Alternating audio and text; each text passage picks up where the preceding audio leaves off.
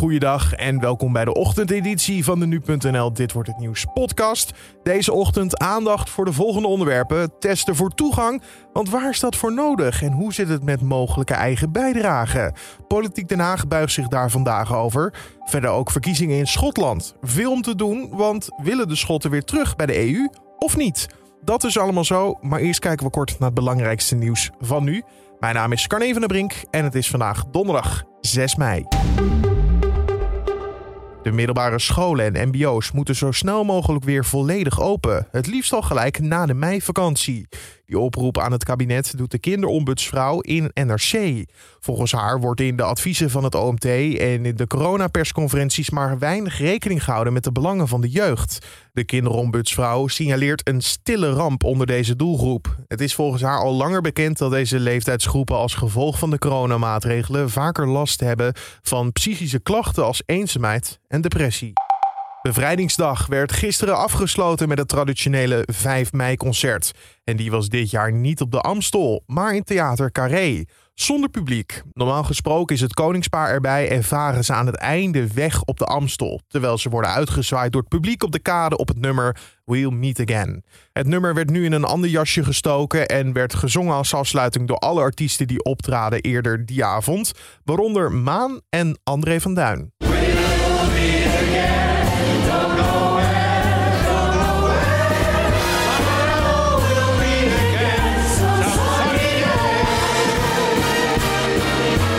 Bevrijdingsdag ging ondanks de coronamaatregelen gewoon door. Maar wel waren alle bevrijdingsfestivals bijvoorbeeld allemaal online.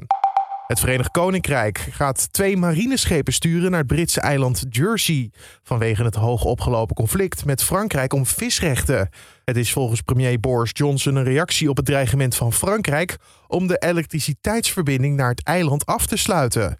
Vorige week verleende het VK 41 Franse vissersboten vergunningen om in de wateren rondom Jersey te vissen, maar verbond daaraan allerlei nieuwe regels. Volgens de Franse minister zitten de Britten hiermee bewust hun vissers dwars en zijn de regels tegen de Brexit-afspraken.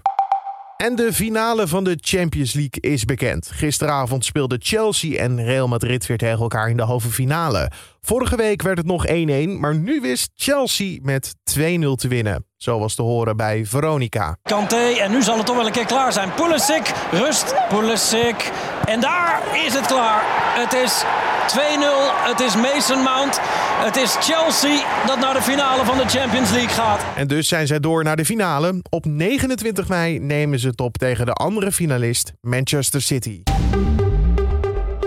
En dan kijken we naar wat vandaag het nieuws gaat worden. En dat is testen voor toegang. Daar wordt namelijk vandaag in Politiek Den Haag over gesproken. Onze entertainmentverslaggever Chris Held hoor je over ja, wat er nou precies onderzocht moet worden met testen voor toegang. Het doel van testen voor toegang van de pilot is eigenlijk onderzoeken of bezoekers vertrouwen hebben dat het veilig genoeg is. Eh, wat ze vinden van het vooraf testen om toegang te krijgen.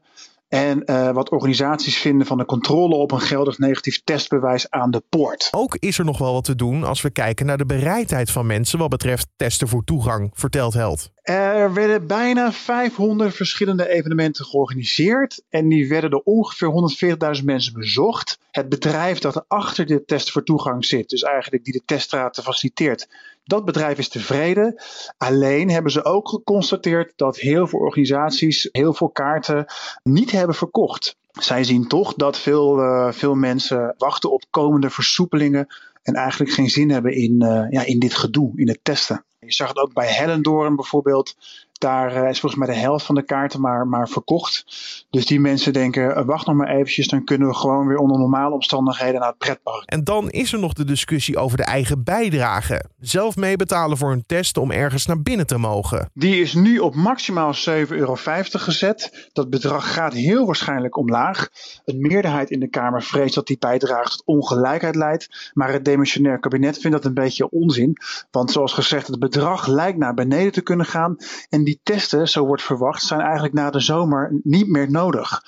En uh, wat het kabinet ook zegt, die testbewijzen zijn in beginsel alleen uh, noodzakelijk voor de toegang tot voorzieningen die volgens hun niet essentieel zijn. Je hebt het dus over restaurantbezoek, uh, festivals. En nogmaals, belangrijk om te onthouden is dat die 750 en deze regel eigenlijk voor gedacht is om dingen sneller weer te heropenen. Ik heb ook al gelezen dat veel Nederlanders eigenlijk tegen deze bijdrage zijn, ook tegen testen voor toegang. maar ja, INO Research heeft onderzocht dat driekwart van alle Nederlanders van plan is om zich te laten vaccineren tegen het virus. En als dat gebeurt, lijkt de rol van die sneltesten sowieso tot een minimum beperkt worden. Mocht de Tweede Kamer het wetsvoorstel goedkeuren, dan moet deze vervolgens nog langs de Eerste Kamer. En dat zal dan gebeuren op 18 mei. De Schotten kiezen vandaag een nieuw parlement. In totaal zijn er 65 zetels nodig voor meerderheid. Waarom is dat interessant, denk je misschien? Nou, de Schotten waren afhankelijk tegen de brexit en wilden juist graag bij de EU blijven. We weten inmiddels dat het niet is gelukt, maar is die wens dan helemaal weg?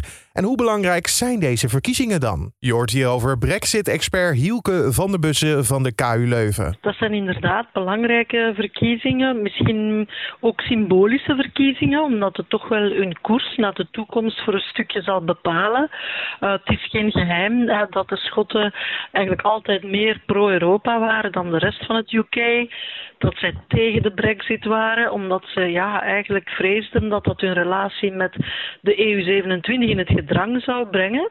En ja, Nicola Sturgeon heeft altijd gezegd, uh, als het van mij afhangt, dan gaan we naar een, een, een nieuw referendum.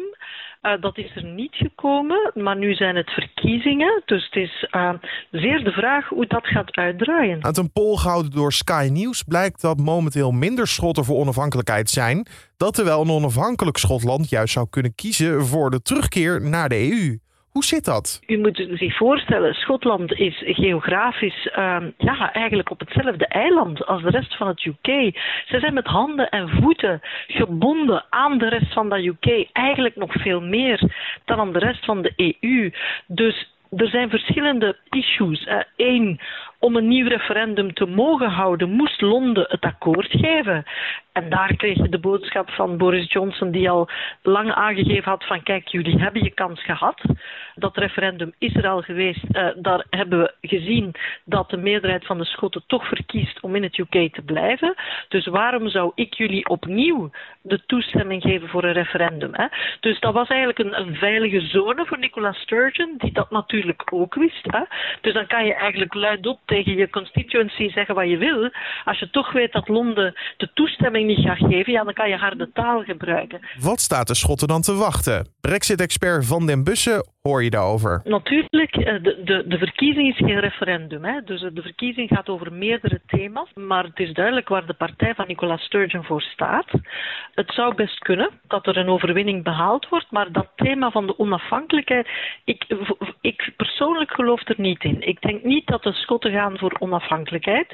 Gewoon omdat het uh, eenmaal die brexit een feit is, nu, is het voor hen niet interessant meer. En dus je zal nog wel harde verklaringen horen over. Maar eigenlijk op de keper beschouwd weet men dat dit geen haalbare kaart meer is. Zonder zichzelf in het vlees te snijden. Dus ik, ik verwacht niet dat er uh, nog een onafhankelijk Schotland komt. De verkiezingen van Schotland volgen we natuurlijk ook op nu.nl. Zodra er meer bekend is, lees je dat natuurlijk op onze site en in de app. En dan de belangrijkste kanttekening van het leven. Oftewel, wat gaat het weer van vandaag worden? Wat doet het met ons? Je hoort het van Raymond Klaassen van Weerplaza. Verschillen vandaag in het land. In de zuidelijke provincies overheerst bewolking en kan er in de loop van de dag ook af en toe wat regen vallen. Terwijl in het noorden van het land ook de zon te zien is, maar daar is wel kans op een enkele bui. Het blijft nog steeds fris, want de temperatuur loopt niet veel verder op dan zo'n 10 tot 12 graden. Verder waait er een matige wind uit westelijke richtingen, windkracht 3 of 4.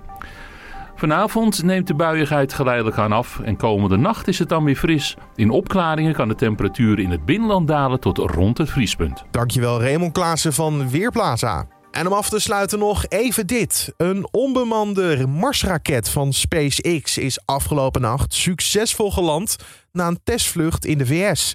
Tot nu toe lukte het maar niet om de raket veilig te laten landen. Maar prototype SN-15 landde veilig en ontplofte niet. Starship heading back to the landing zone.